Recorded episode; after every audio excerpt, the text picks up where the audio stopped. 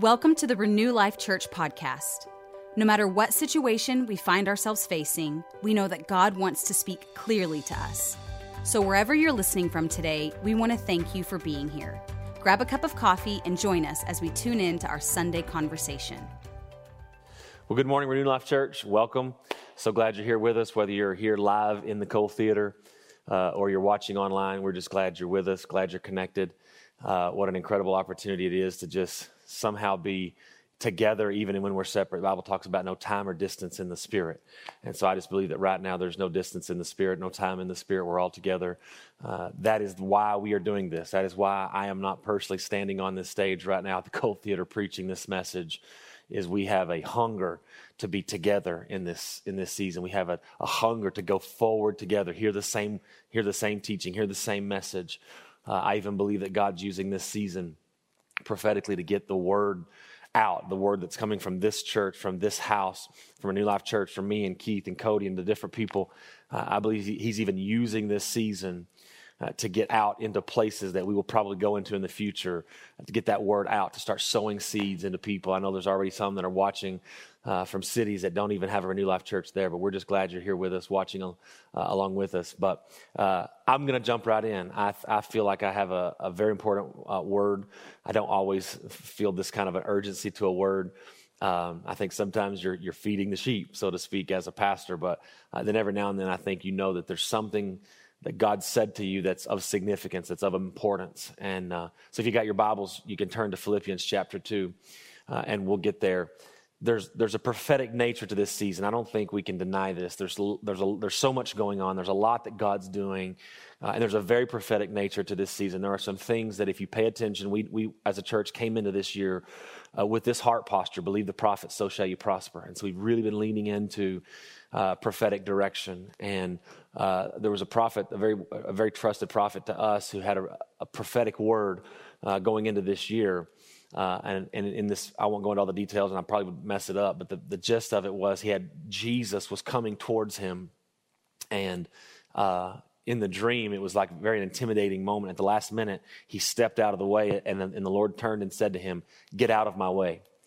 Uh, very different posture than he was used to having the Lord speak to him uh, in. And so uh, when I, I, remember listening to that, and I felt very strongly that the Lord nudged my heart, said, "Pay attention to that. Pay attention to the tone of voice, if you will, the prophetic tone of voice uh, that I have there." And uh, so I have been. I've been leaning into that. This some of this DNA is already sprinkled into some of the stuff we've already talked about.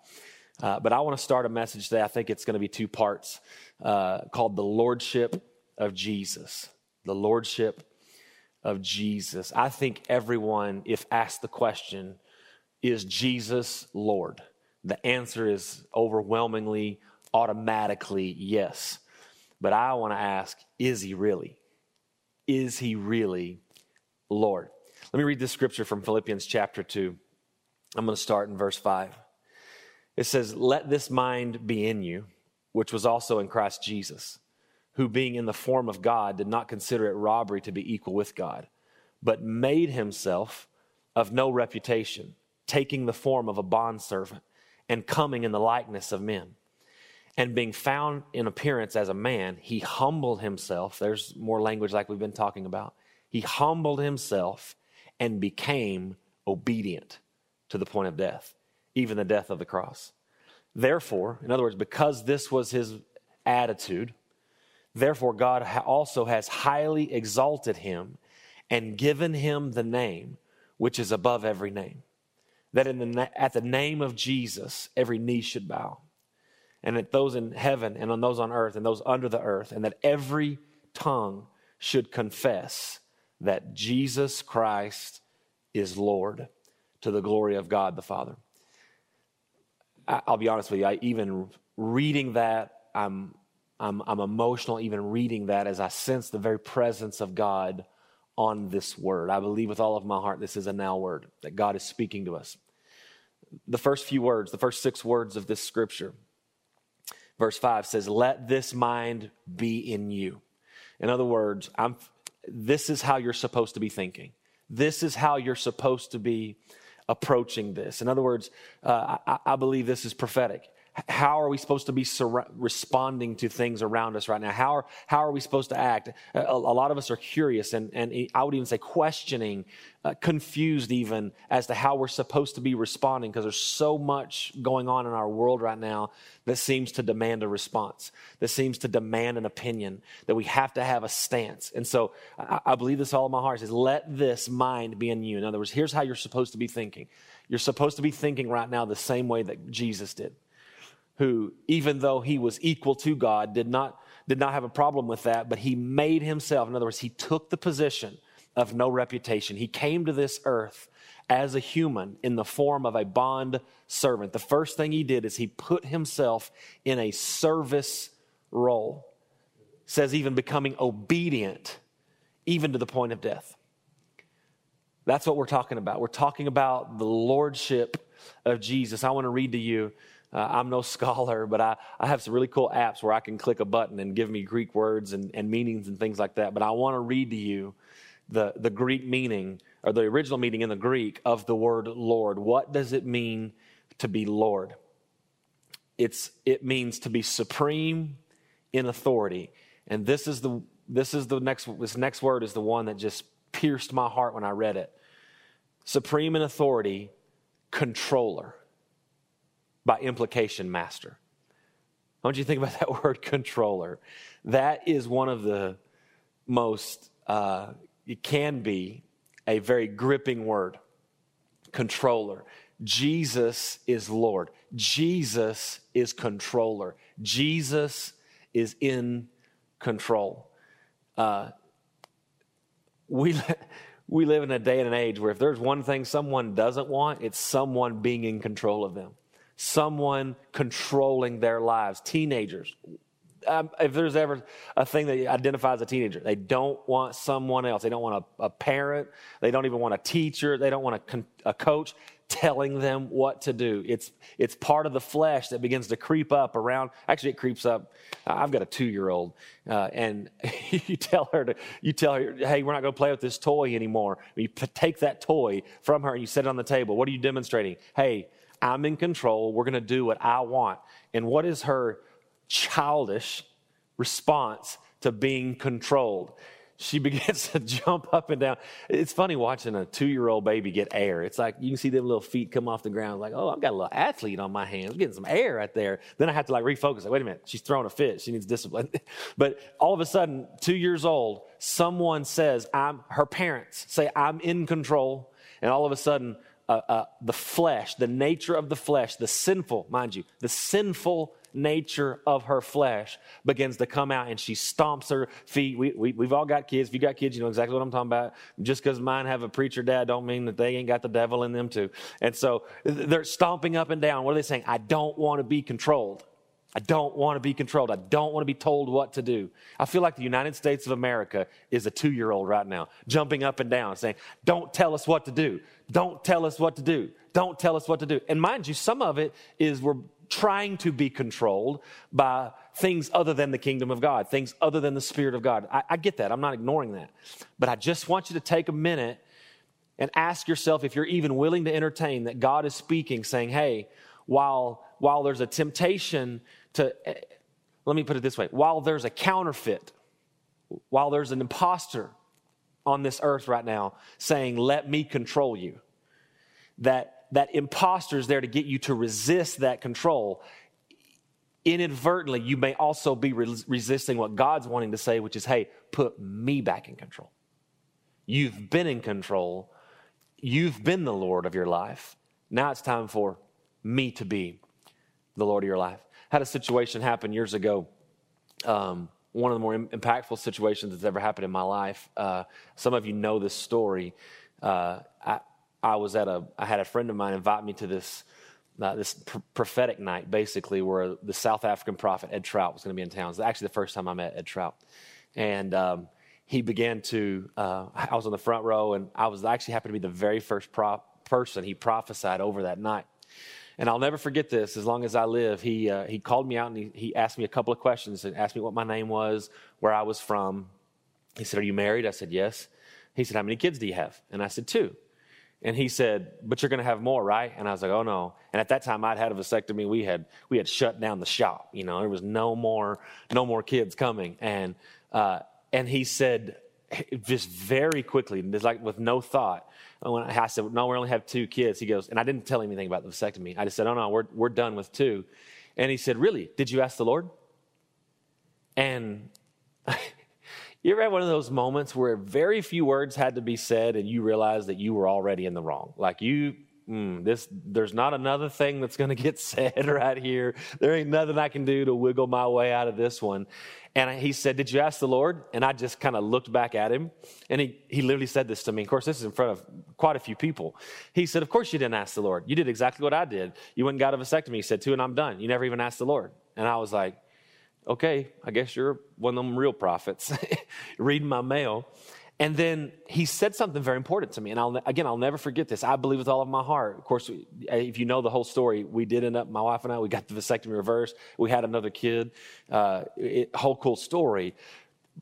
I'm not so sure that the, the aim of the Lord was as much about us having another kid as it was him aiming at dealing with an issue in my heart.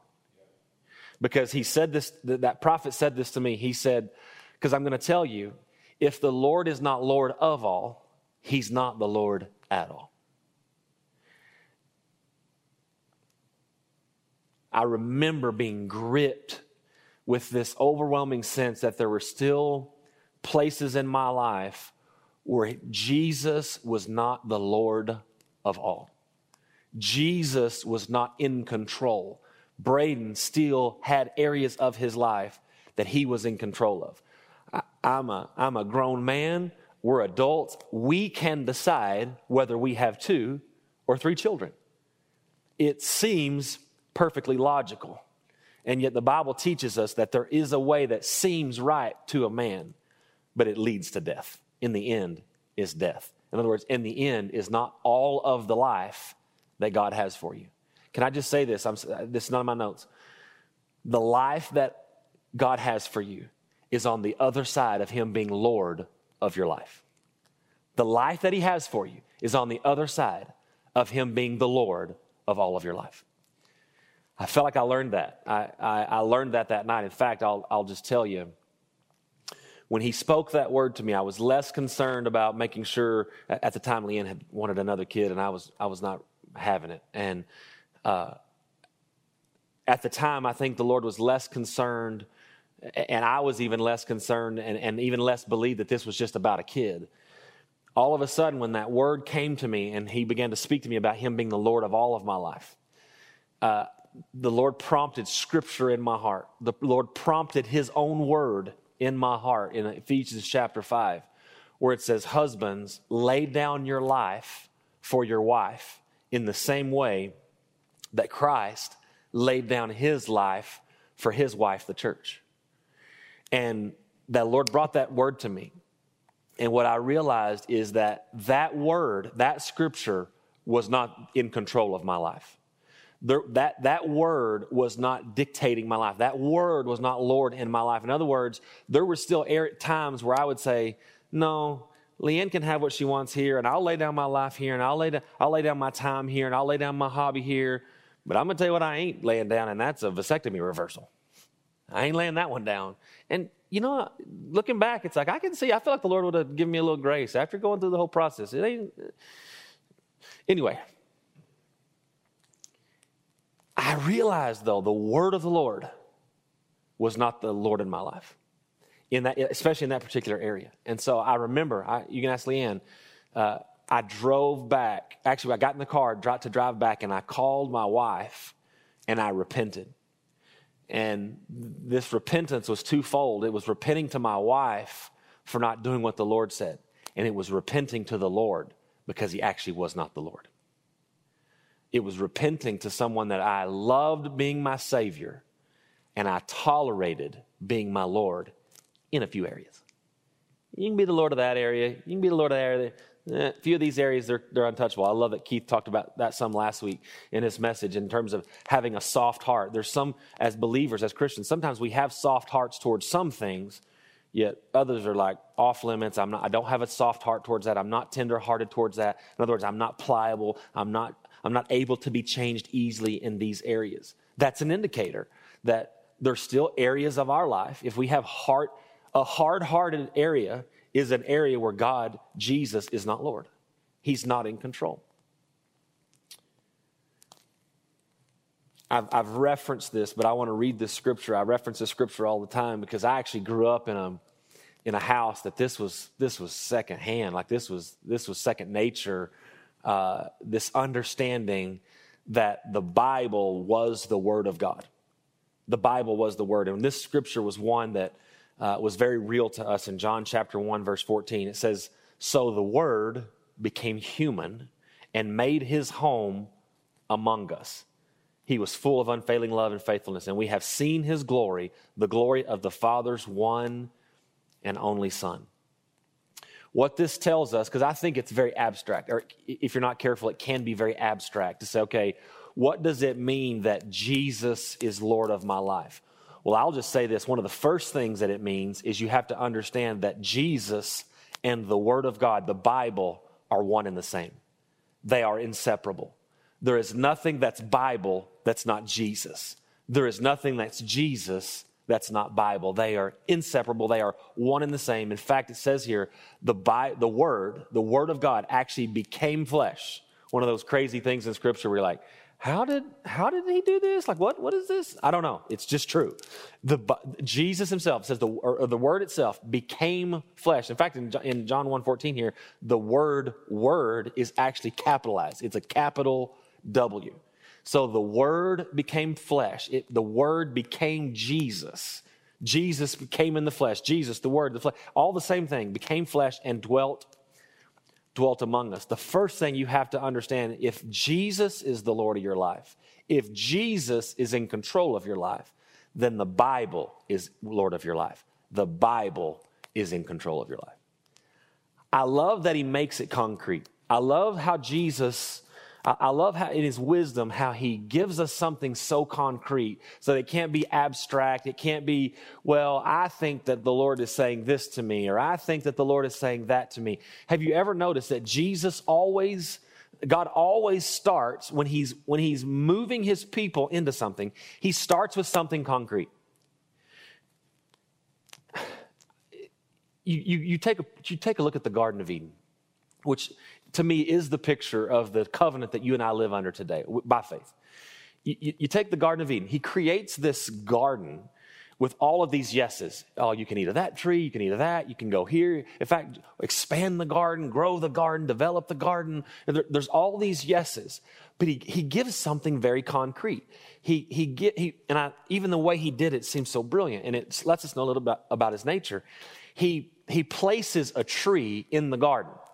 Not a, he doesn't place a cloud, something abstract. No, he places a tree. And on that tree, fruit. I heard someone preaching on this the other day, and they were like, you know, and they talked about how Adam and Eve ate the apple.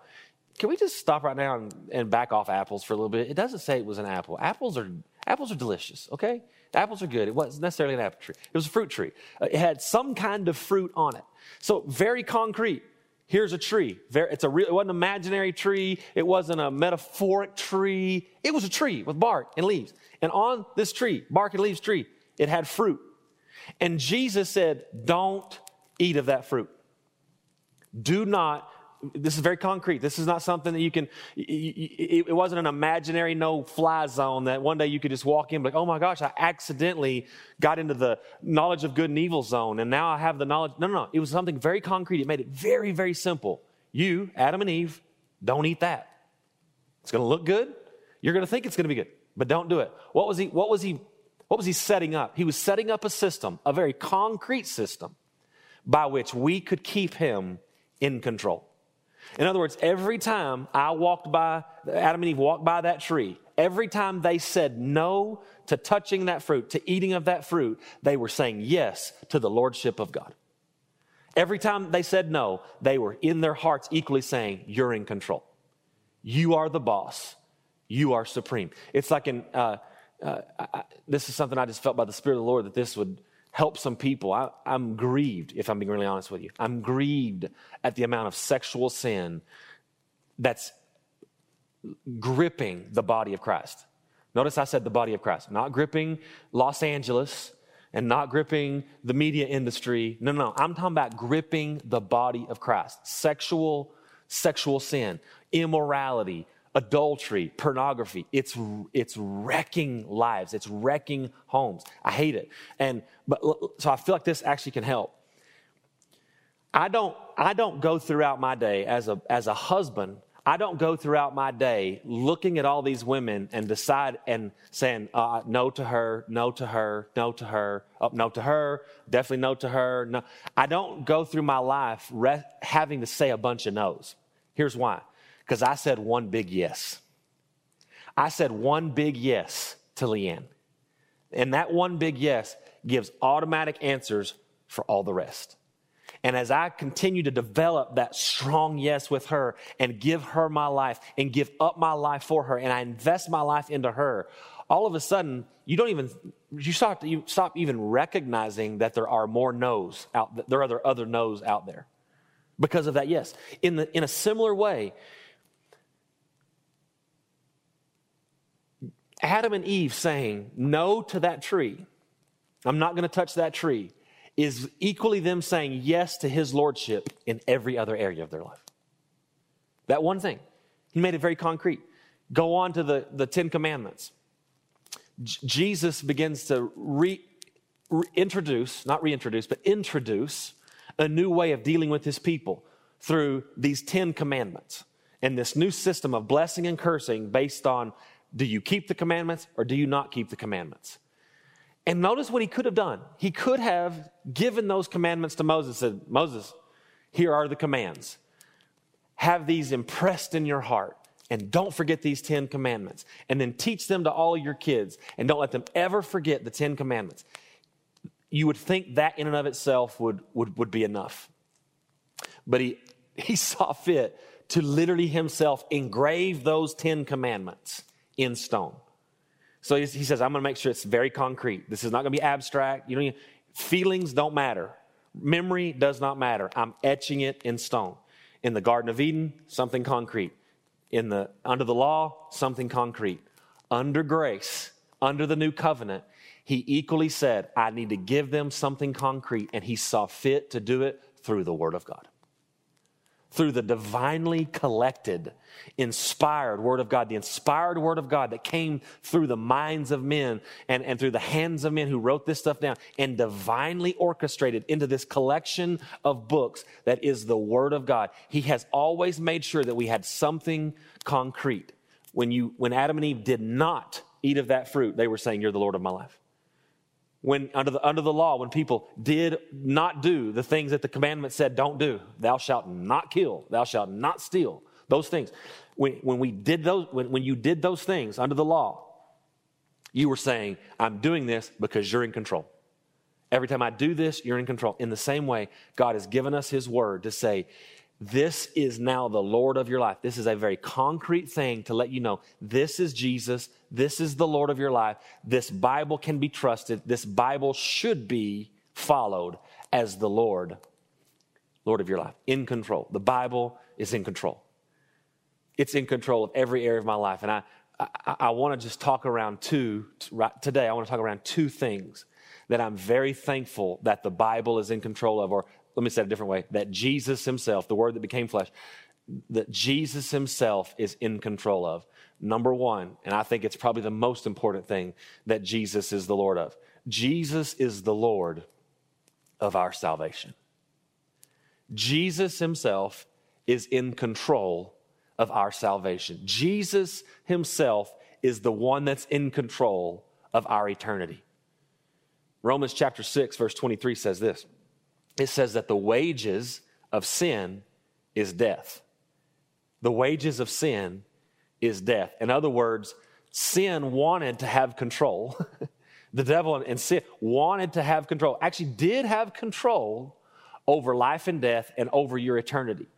But Jesus himself came and paid for your sin so that you did not have to pay, so that you weren't the Lord of your salvation anymore. That by faith, by confessing, just like we read earlier, by confessing Jesus as the Lord of your life, I'm equally saying Jesus is now the one that's in control of my salvation, not my works, not my obedience, not my lack thereof. None of those things anymore are in control of heaven and hell for me. The only person that's in control of heaven and hell for me is Jesus, and Jesus paid, in Jesus was the full penalty of death paid.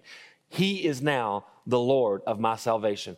By faith, you never have to question again whether you're spending eternity in heaven or whether you're spending this sounds so basic but you need to understand this because even the, the enemy himself will still come at, the, come at you at times and try to decide I'm going to tell you right now, you're going to keep messing around. You're not going to make it to heaven. You're going to keep messing around. This is not going to work out good for you. The, these are things that seem so elementary, but he still comes at us with those things. The most important thing that Jesus is the Lord of is Jesus is the Lord of our salvation. Psalm 68 19 says this Blessed be the Lord who daily loads us with benefits, the God of our salvation. The God of our salvation. Get that seared in your heart. Jesus is in control of your salvation. Your disobedience isn't even in control of your salvation. Your works is not in control of your salvation. Your heaven and hell, you're being saved from death. Jesus is the Lord of that. Jesus is in control of that. Last one, and then we'll close today. Jesus is Lord of our salvation. Equally so and similarly so, Jesus is the Lord of our righteousness. Jesus is in control. I, am going to keep using that word in control. Jesus is in control of our righteousness. What does that mean? Jesus is in control of our right standing with God. Jesus gets to determine how God looks at us. Jesus gets to determine how God feels when he looks at us. He gets to determine whether we are worthy to be in his presence or not. Go back to the Old Testament. If you, uh, when, when the priests would enter into the Holy of Holies, they, they couldn't have any sin in their life. They couldn't have any hidden sin. Why? Because sin could not be in the presence of God. If you were not in right standing with God, you could not be in his presence and live. And so they would tie a rope around the, the, the priest's feet so that if, and, and a bell to let them know, hey, is he every now and then, I mean, I'd have been one of those is messing around with the priest every now and then, like jangling the bell, like seeing, hey, hey, you still alive in there? No, what, what was that? What, what do we have access to? We have access to right standing with God, which means we have access to the presence of God because Jesus is the Lord of our right standing. My attitude the other night with my wife is not the decider of my right standing with God or not.